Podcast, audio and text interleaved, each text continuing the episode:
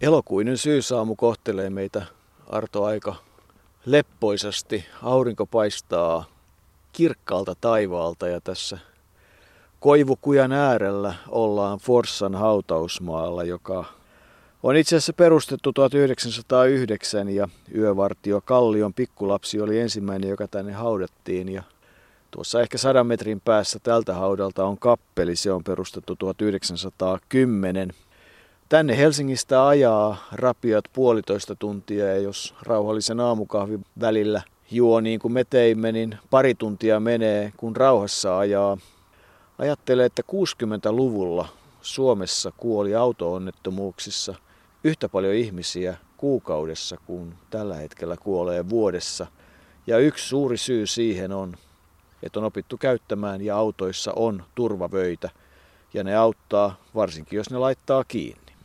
Tuossa on vähän aasinsiltaa siihen, mitä seuraavaksi aiomme sanoa. Olemme todella Forssa hautausmaalla ja kun tuossa tuota luontoa kuvasit, niin sen verran täytyy sanoa, että kyllä joku pikkulintu tuolla vielä visertää. Ei kaikki, kaikki eivät ole vielä muuttopuuhissa, joten idylli on mitä kaunein ja rauhallisin. Me olemme siis Kari Kulosen haudalla.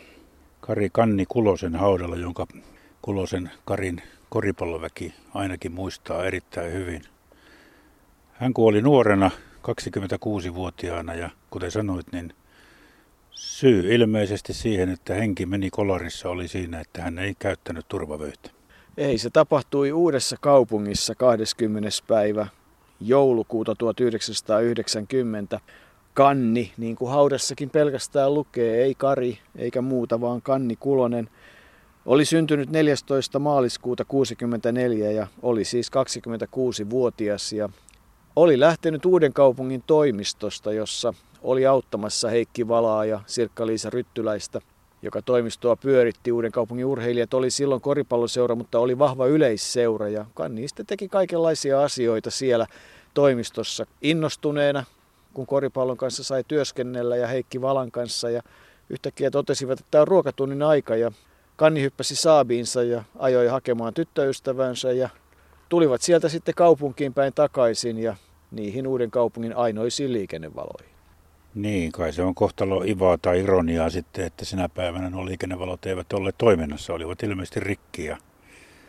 Kanni, joka oli tuommoinen, sanotaan nyt, että vähän huoleton elämän mies, joka ei niin hirveästi kiinnittänyt huomiota sitaateissa pikkuseikkoihin. Hän, hän kun liikennevalot olivat rikki, niin hän ilmeisesti koki tulevansa oikealta, vaikka tuli kyllä kolmion takaa ja kääntyi vasemmalle ja sieltä tuli rekka, joka rämähti siihen saapin etuosaan ja kun kannilla ei ollut noita turvavöitä, niin etuovi aukesi ja hän putosi siitä maahan ja jäi rintakehän yli ilmeisesti rekka sitten ajoi ja siihen päättyi todella lupaavan suomalaisen koripalloilijan elämä. Ura oli ehkä jo muutenkin siinä vaiheessa vammojen takia hiipumassa. Hän oli vasta valmistautumassa uuden kaupungin peleihin, mutta ei ehtinyt pelata varsinaisesti Suomessa yhtään ottelua. Se oli traaginen hetki. Hänen morsiamensa Anni siitä onnettomuudesta selvisi pienellä mustelmalla polvessa ja, ja kanni meni. Se, se on koskettanut monia suomalaisia ja koskettaa vieläkin. Jorma Bruus, joka oli Kreikassa P-juniorien EM-kisoissa valmentajana, kun kuuli tuosta, että me olemme kanni haudalla, niin, niin kirjoitti Facebookissa, että haluaisi kuunnella, mutta ei ole varma siitä, että pystyykö kuuntelemaan. Niin, Kari Kullen oli todella koripalloilija. Koripalloilija aikaansa edellä, taiteilija, joka aina halusi tehdä näyttävästi asioita, mutta yksi hänen ystäviään ja huonekumppani monissa nuorten kisoissa myös siellä Kreikassa oli Joni Vesalainen, nykyinen SM Liigan myyntijohtaja ja vahva urheiluvaikuttaja Keski-Suomesta. Hänelle tulee aina kanni mieleen siinä vaiheessa, kun autoon istuu. Kyllä, kanni tulee päivittäin, päivittäin mieleen, mieleen tuossa liikenneturvallisuusjutussa, että tietenkin, tietenkin tietyllä lailla haikeana, haikeana muistelee ja, ja, ja tulee kannin traaginen kuolema mieleen, kun päivittäin tuon turvavyöautossa aina laittaa ja, ja tota, sinällään kuitenkin mukavat hyvät fiilikset jää, jää aina kun herraa muistelee. Kanni oli, oli ikuinen viikari ja, ja tota, oli aina hymy, hymy ja pilke silmäkulmassa ja mutta mut pelihommissa oli, oli täysin niin kuin totaalinen koripalloilija ja ammat, ammatti, ammatti-ihminen ja, ja, ja joukkueetu oli aina, aina niin kuin se tärkeämpi kuin hänen omansa. Että välillä hän olisi pystynyt tekemään sen helpon kurin, niin kyllähän enemmän nautti siitä, että pystyi antaa, antaa sitten syötön pelikaverille ja sille, sitä kautta niin kuin huijata, huijata puolustajaa vielä vähän enemmän. Että, että Kanni oli niitä sen ajan palloilijoita, jolle, jolle tota, se suorituksen näyttävyys oli erittäin tärkeä sitä omaa peliä. Niin, Kannilta olisi varmaan vuorokausi loppunut kesken, jos hänen aikana olisi ollut YouTube ja internet sellaisessa muodossaan kuin tänä päivänä, koska se VHS-nauhan pyörittäminen oli paljon vaivalloisempaa kuin tämän päivän systeemit. Joo, voisi vaan kuvitella, että miten ne käet, käet, käet tuossa menis, menis tota eri, eri vempaimilla. Ja, ja tota, siihen aikaan ei, ei tosiaan ollut kuin VHS ja korvalappu stereot ja, ja tota, molemmat oli ahkerassa käytössä ja sieltä imettiin kaikki, kaikki, mitä oli saatavilla ja se oli meille muille sitten hauskaa, ei, ei koskaan toiminta loppunut. Et kyllä se semmoinen luova, luova, luova kaveri oli kaiken puolin niin, niin kentällä kuin kentän ulkopuolella. Näin siis muisteli Kanni ja Joni Vesalainen. Kari Kulosen, hän on Forssan koripoikien kasvatti ja oikeastaan voisi lähteä liikkeelle siitä, että perheessä on kaksi poikaa, tai oli, Kanni ja Tike, Kari ja Timo. Timo pikkuveli, 67 syntynyt jääkiekkoilija, kohtuullisen menestyksekkään uran jääkiekkoilijana tehnyt, mutta että mitähän siitä olisi sanottavissa, että kovin monet on sanonut, että Tike olisi ollut parempi koripalloilija ja Kanni parempi jääkiekkoilija. Kuinka hyvä jääkiekkoilija tai koripalloilija Tike sitten olisi voinut olla? Sitä on ihan mahdoton sanoa, mutta nämä on näitä konditionaalijuttuja, että olisi ja jos ja voi. Voisi olla, eihän niistä koskaan päästä perille. Kuitenkin he valitsivat näin päin nuo harrastukset. Kannistahan kerrottiin, että hän oli pelasi jääkiekkoa 15-vuotiaaksi asti ja kun hänellä oli pitkät kädet ja erinomainen koordinaatio, niin hän pystyy jopa yhdellä kädellä pitämään mailaa ja kiekkoa hämmästyttävän hyvin siihen aikaan. Ja, ja todella monet ovat sitä mieltä, että hän olisi myös jääkiekkoilijana menestynyt.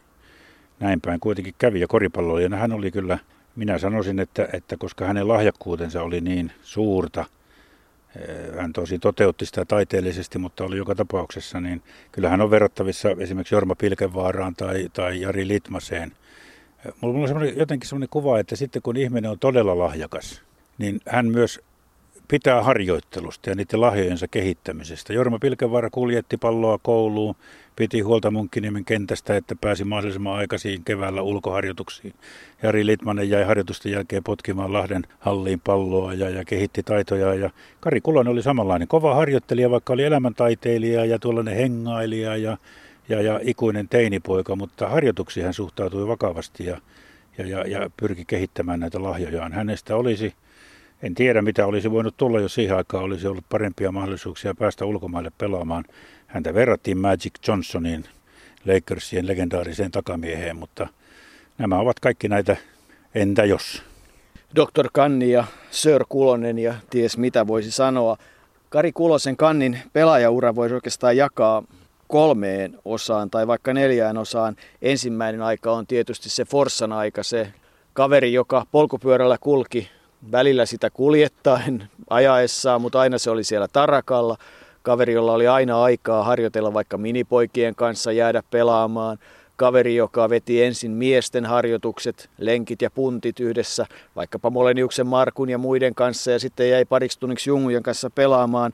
Tuli Fokopon edustusjoukkueeseen 1980 16-vuotiaana ja pelasi neljä vuotta aika kovilla tehoilla, välillä mestaruussarjaa ja välillä ykkösdivisioonaa. Forssa on aina ollut koripallokaupunki.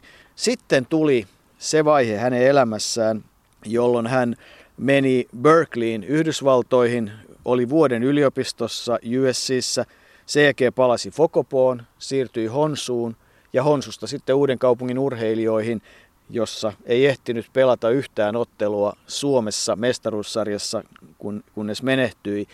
Et tässä oli vaiheita ja, ja se Berkeleyn va- jälkeinen vaihe oli tietysti se, väitän, että Kari Kulonen olisi voinut silloin Honsun jälkeen uudessa kaupungissa nousta sellaiseksi pelaajaksi, että Ateenassa 95 Kari-Pekka Klingalla olisi ollut aika huima takamies pari. 195-senttinen taitava heittäjä, pelirakentaja, luova pelaaja. Voi mikä kaksikko siinä olisi ollut. Niin, Joni Vesalainen, jonka mainitsit tuossa aikaisemmin, on sanonut, että, että, että hänen ikäpolvestaan lahjakkaimmat olivat Kuloni ja Klinga ja sitten oli pitkä väli. Eli siinä oli kaksi tällaista superlahjakasta pelaajaa ja Kari Kuloni oli toinen heistä. Ennen kuin mennään sinne Berkeleyin, niin ehkä meidän on syytä käydä siellä Kreikassa jo ennen 95, eli näissä B-juniorien EM-kisoissa, joissa Suomi todella, kyllä voi sanoa vieläkin sensaatiomaisesti, taitaa olla suomalaisen maajoukkueen kuitenkin paras sijoitus arvokilpailuissa. B-pojat olivat neljänsiä ja siellä Kari Kulonen näytti jo tuon taiteilijan luonteensa. Hän haastoi Donkkiinkin sellaisia, sellaisia pelaajia, kun silloin Neuvostoliittoa edustanut Arvidas Sabonis ja, ja Drazen Petrovic, joka hänkin kuoli lähes samanikäisenä 28-vuotiaana auto-onnettomuudessa. Kulonen valittiin heidän kanssaan All Stars viisikkoon.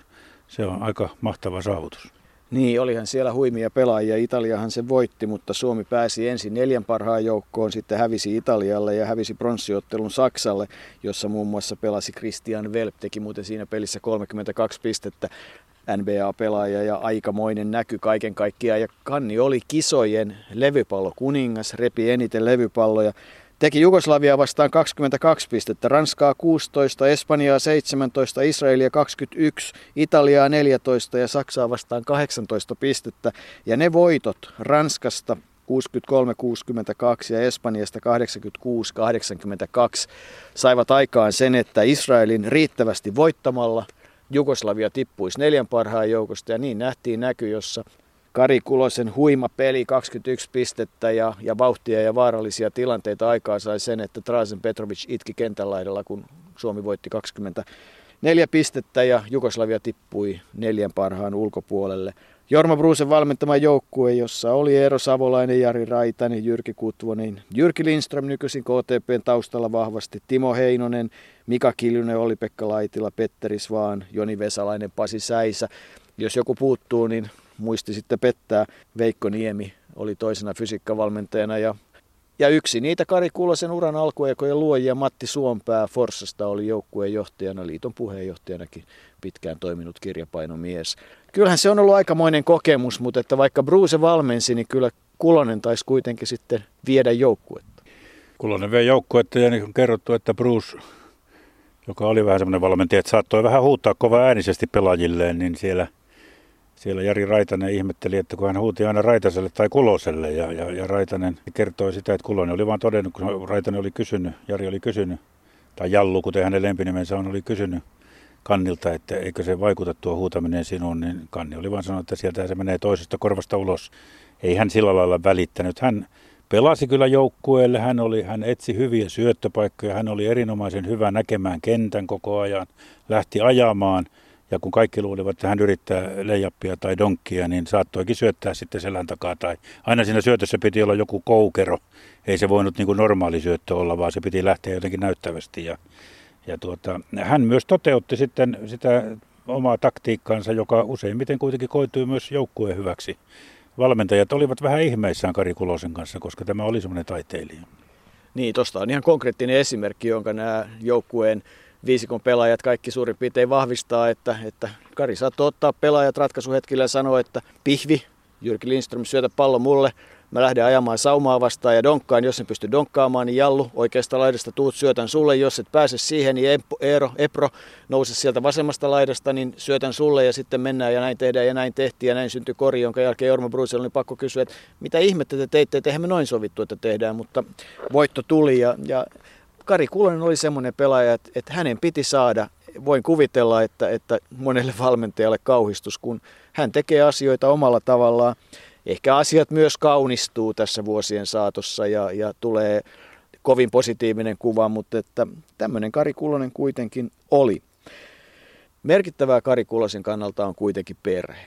Perhe, jossa äiti Ulla oli käsityön opettaja ammattikoulussa ja se tietysti tarjosi Kannille jo pikkupojasta alkaen avoimet ovet ammattikoulun saliin, jossa saattoi heitellä varsinkin talvisaikaan käyttää aikaa siihen omien asioiden hoitamiseen. Isä Mauri oli Nokialta tehdastyöntekijä, joka oli palloiluuran omaava. Oli koti-isänäkin pitkään poikien kanssa, että poikien urheiluharrastukset sujuu oikealla tavalla. Eli jos käytetään sanaa uhrata, en tiedä onko se uhraamista, mutta kuitenkin he voimakkaasti elivät poikiensa kanssa ja, ja auttoivat näitä uran alkuun. Ja, ja se on tietysti ollut pahuksen merkittävää. Maurista tietysti sellainen anekdootti, että kerrotaan, että puulaakin jalkapallossa, niin hän, jos oli liian helppo tilanne, niin pääsi yksin maalivahtia vastaan, niin jätti pallon siihen ja tuli pois, kun maali tullut liian helpolta, että ilmeisesti asiat on perinnöllisiä. Varmasti ovat perinnöllisiä. Tuli tuossa mieleen, kun tässä nyt ei niin kronologisesti edetä, niin vielä tuossa Drazen Petrovicista, josta näin dokumentin. Oliko se nyt tuossa keväällä, tuli joltain historiakanavalta, niin niin äh, hänhän oli pelaaja, joka pääsi NBAhan, mutta ei sitten onnistunut ensimmäisessä seuroissaan, kunnes pääsi New Jerseyin ja, ja siellä löi sitten itsensä lopullisesti läpi ja sekin kuoli auto-onnettomuudessa. Ja kun Kulonen oli tuommoinen saman mittainen kuin Petrovic, ehkä vähän pitempi, jopa 195 senttinen, niin kyllä hänellä, jos, jos tuota, suomalaiset olisivat siihen aikaan, äh, olisi ollut oikeat kanavat päästä ulkomaille, niin varmasti olisi ollut mahdollisuuksia. Kyllä se niin taitavaa ja sellaista taiteellista se se peli oli ja mies miestä vastaan hän joutui silloin pelaamaan, koska silloin, niin kuin itse sanoit, niin ei tehty screeniä pallolliselle pelaajalle, vaan siihen aikaan screenipeli Suomessa oli erilaista, eli yritettiin saada niiden avulla miehiä vapaaksi, kun taas sitten Kuloselle, jos olisi pallon kanssa tehty screeni, niin hän olisi sen pallon kanssa mennyt lähes mihin tahansa, niin kuin tietysti me teki ilman screenejäkin. Hän, hän oli väriläiskä, hän oli semmoinen pelaaja, jota su- suomalainen joukkueurheilu mikä tahansa palloilu aina kaipaa. Eli, eli kyllä siellä persoonia pitää olla, vaikka he eivät aina sitten valmentajien mieleen olisikaan. Jossain alkuverryttely leijapissa maajoukkuessakin, niin Kulonen saattoi tehdä just päinvastoin kuin valmentaja halusi. Eli haluttiin tuommoista jouhevaa juoksua läpi ja pallo koriin, mutta Kulonen teki mitä ihmeellisimpiä donkkeja siinä kaikkea aikaa. Hän piti oman päänsä ja tietysti ehkä jollain tavalla kosiskeli yleisöäkin siinä, mutta toisaalta se kuului hänen luonteeseensa hyvin, hyvin, hyvin pitkälle. Yksi kulminaatiopiste oli todella se vaihe, kun varmasti semmoinen tietynlainen täyttymys, toiveiden täyttymys päästä pelaamaan Yhdysvaltoihin niitä pelaajia vastaan. Kannihan oli tämmöinen, voisiko sanoa, että amerikkalainen nuori, että korvalappustereot ja hippon musiikkia aikana, jolloin Suomessa sitä ei vielä kovin paljon kuultu ja, ja, ja hyvin tämmöinen ja elämänmyönteinen kaveri, mutta se Berkeley oli suuri pettymys, mutta et siis kun hänen uransa miettii, niin keskiarvo 20,2 pistettä SM-sarjassa, pisteennätys 52 pistettä, 5,8 levypalloa, 1,9 syöttöä, kolmosten prosentti lähes 40 ja vapariprosentti 80. Että kyllähän niin kuin tilastojen valossa sarjassa on ollut kova 51 miesten maaottelua, 24 A-poikien maaottelua, 13 B-poikien maaottelua.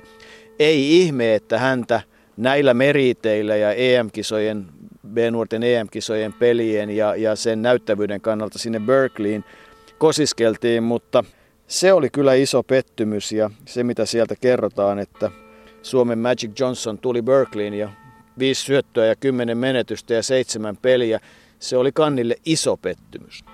Alussa jo taisit mainita siitä, että tuo Berkeley oli, oli ehkä sellainen, ei nyt aallon murtaja, mutta sellainen jakaja koko, koko Kannin uralla. Mehän puhumme välillä Kari Kulosesta tässä ja välillä Kannista, mutta Kanni, Kannina hänet tunnetaan ja tuo Kanni lempinimi on varmasti ihan silloin pikkupojasta asti häntä seurannut. Se on forssalainen, forssalainen tapa keksiä lempinimiä, vaikka tuntuu vähän erikoiselta.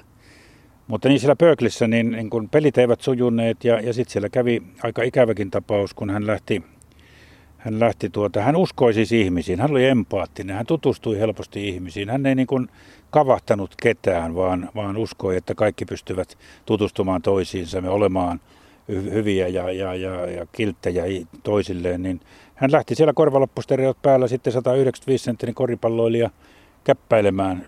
Ja tuota, kui ollakaan, niin siellä tuli sitten semmoinen jengi vastaan, joka tuumasi, että nuo korvalappustereot kuuluvat heille ja samalla tuli turpaan siinä myös kannille. Ja ja, ja monet ovat sanoneet, että Kari Kulonen kanni tietyllä tavalla sai siitä, hän ei hän shokkia saanut, mutta hän joutui kohtaamaan ehkä ensimmäisen kerran sen raadollisuuden, mitä tässä maailmassa on. Eli ei kaikkiin ihmisiin voi kuitenkaan luottaa. Ei, kaikilla ei ole samanlaista empatiaa kuin hänellä. Ja tuo selkäsauna, joka ilmeisesti oli aika kova, niin kyllä se tietyllä tavalla myös kuuluu siihen Berkelin aikaan ja siihen muutokseen, mikä sitten – sitten tapahtui. Hänellä meni ilmeisesti kauan aikaa Berkeleyn jälkeen. Hän oli ehkä odottanut aika paljon siitä yliopistoelämältä ja siitä koripalloilulta, mutta siellä meni pelit pieleen ja sitten tuli vielä tuommoinen välikohtaus. Niin ja pelien pieleen meneminen ei tietysti välttämättä ole kauhean yllätys siinä mielessä, että ne, jotka amerikkalaista yliopistokoripalloa tuntee, niin ensimmäisen vuoden opiskelijan asema ei siellä ole mikään ihmeellinen. Siellä mennään laittaa, otetaan palloja, syötetään kiltisti seuraavalle ja tehdään systemaattisesti just niin kuin valmentaja sanoo. No Arto, Kari Kulosta miettiessäsi, niin ei tämä nyt välttämättä ihan hänen peliään ole, koska vasta uudessa kaupungissa silloin ennen kuin hän menehtyi, niin hän ensimmäisen kerran oikeasti sitten rupesi miettimään näitä systeemeitä. että siihen saakka hänen käsityksensä koripallosta oli tämän päivän käsitys koripallosta hirveän moderni, vapaa tapa pelata. Et, että se on semmoinen asia, että kyllä mä uskon, että kaiken kaikkiaan se on ollut iso pettymys ja ja jos ajatellaan, että Petrovic loi NBA-uran ja Kulonen olisi saanut pelata neljä vuotta ja luonut hyvä, hyvät pohjat siellä, niin, niin mihin olisi sitten ollut mahdollisuuksia. Mutta sen jälkeen meni monta vuotta vähän vaisusti, ei oikein maajoukkuetoiminnat kiinnostanut ja, ja välillä hyvä, välillä ei, välillä leirille, välillä leiriltä pois. Et elämässä oli hirveän vaikea jakso, että varmaan niin kuin Eurooppa on mahdottoman vaikea päästä, Yhdysvallat on takana, mitä koripallo voi tarjota, kunnes sitten hän lähti Honsuun, jossa pelasi kohtuullisen hyvän kauden, mutta että kyllä niihin maajoukkueisiinkin se liittyy se tarina siitä, kun maajoukkue oli San Franciscossa. Ja Kari Kulonen lähti sitten vanhoja opiskelukavereita kuitenkin tapaamaan. Ja kuinka ollakaan, niin näkee tai saa ikään kuin pienen shokin, että yksi hänen opiskelukavereistaan, meksikolaissyntyinen ilmeisesti tyttö, oli aivan vajonnut narkkariksi. Ja, ja Kari tietysti tunsi suurta huolta, tyttö ei ollut syönyt moneen päivään, niin hän toi tytön aamulla maajoukkueen ruokapöytään, istutti kaverin viereen, kävi hakemassa ruokaa, syö ja tyttö söi ja lähti pois. Ja siitä tuli tietysti sitten vähän moitteita ja keskustelua, että miten, miten nyt tällä lailla, niin Kanni oli ihmeessä, että mitä ihmettä, että että tytölle oli nälkä, hän ei ollut syönyt moneen päivään, ei kaveria voi jättää, että mitä mä tein väärin, niin oli vaan todettu, että, että varmaan mitään väärin, mutta ei nyt ehkä olisi tullut maajoukkueen pöytään. Eikö tämä kuvaa tietynlaista persoonaa? Se kuvaa Kanni Kari Kulosta ilman muuta. Hän oli, ja niin kuin tuossa, en tiedä muistan, mainitsit jo alussa, niin hän oli aina valmis juniorien kanssa pelaamaan. Hän oli aina valmis solmimaan ihmissuhteita ja, ja tuttavuuksia ja, ja aina valmis auttamaan, joten kyllä hänessä semmoinen suuri empaattinen tunnelataus oli kaiken aikaa ja, ja se Pööklin aika, Pööklihän on, kun tässä puhutaan välillä San Franciscosta, niin sehän on aivan siinä San Franciscon kyljessä tuo yliopisto, missä Kari yritti, yritti sitten kehittyä koripalloilijana, mutta päinvastoin kävi. Honsussa hän pelasi hyvän kauden todellakin siellä, siellä Jyväskylässä, joka mullekin on tuttu paikka, mutta puhutaan siitä joskus myöhemmin. Ja sen jälkeen sitten lähtö uuteen kaupunkiin, mutta sitten tapahtui se vakava loukkaantuminen, eli kun uusi kaupunki lähti pelaamaan Yhdysvaltoihin, niin, niin kannilta katkesi Memphisin ottelussa, oliko se elokuussa, akillesjänne ja, ja se leikattiin siellä Memphisissä. Memphis maksoi kyllä leikkauksen, tuhat dollaria oli maksanut muutaman tunnin olo sairaalassa, mutta, mutta tuota, siinähän selvisi, että se oli jo, akillesjänne oli, oli haurastunut tai vaurioitunut siinä jo aikaisemmin ja se johti siihen katkeamiseen. Ja silloin kun hän tuli sitten uuteen kaupunkiin, ikään kuin valmistautumaan kotimaan sarjaan, niin hän ilmeisesti yritti pelata jo liian aikaisin, mutta tähtäsi siihen, että pystyisi pelaamaan sitten, sitten tuota, kun SM-sarja alkaisi, mutta toisin kävi. Sitten tuli tuo kohtalokas joulukuun päivä ja Saapin kääntyminen väärään suuntaan rikkinäisistä liikennevaloista. Ja kyllä täytyy sanoa, että kuolema on aina surullinen asia ja kuolema on aina yllättävä asia, mutta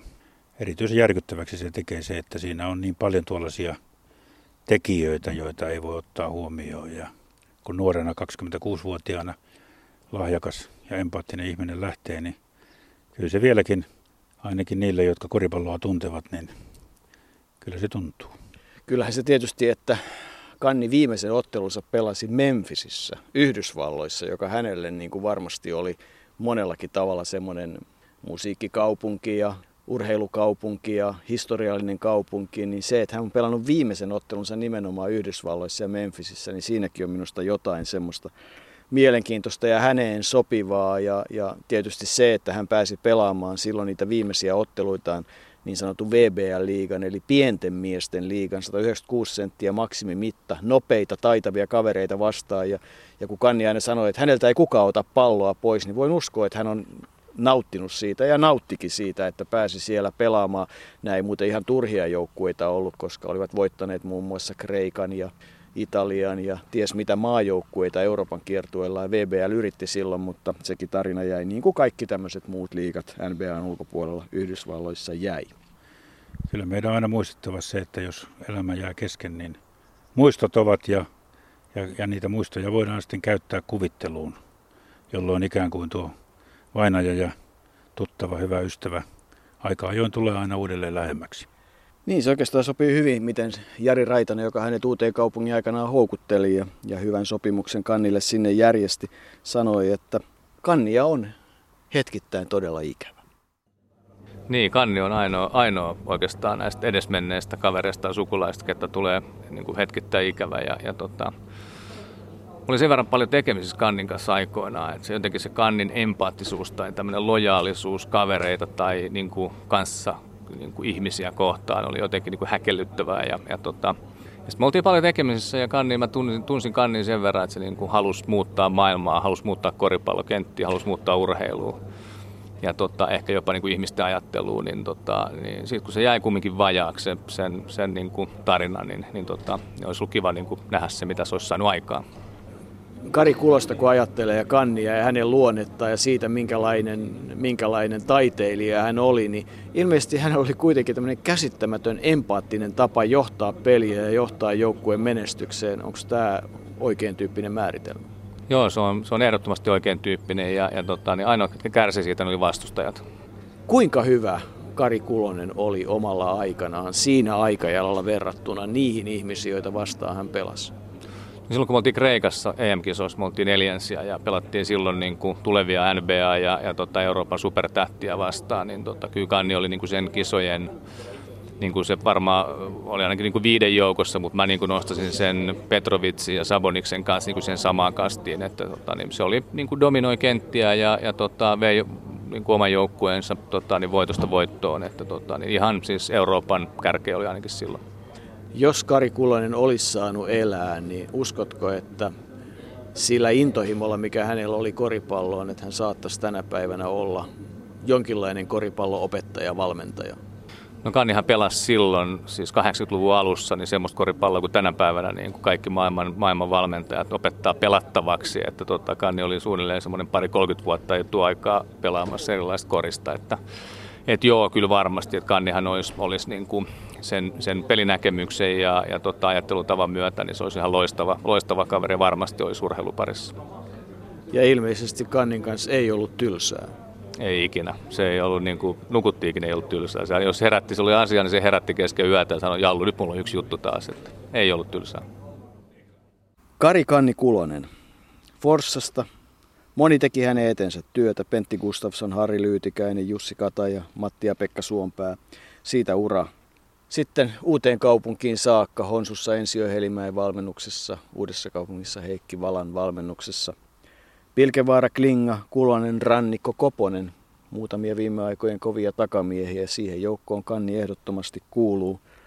Mutta aina jää mieleen se, että mitä olisi voinut vielä tehdä. Nyt hän lepää täällä Forssan hautausmaalla, jossa todella tämä syyspäivä on jotain oikeastaan niin valoisaa ja empaattista, että se kyllä kanssa omalla laillaan kuvaa hyvin Karikulosta, kannia. Niin hyvä, että sanoit tuon kannin vielä tuohon loppuun, koska kun tulimme tähän haudalle, niin kyllähän se tietyllä tavalla hätkähdytti, että hautakivessä on vain lempinimi, syntymäaika ja kuolinpäivä.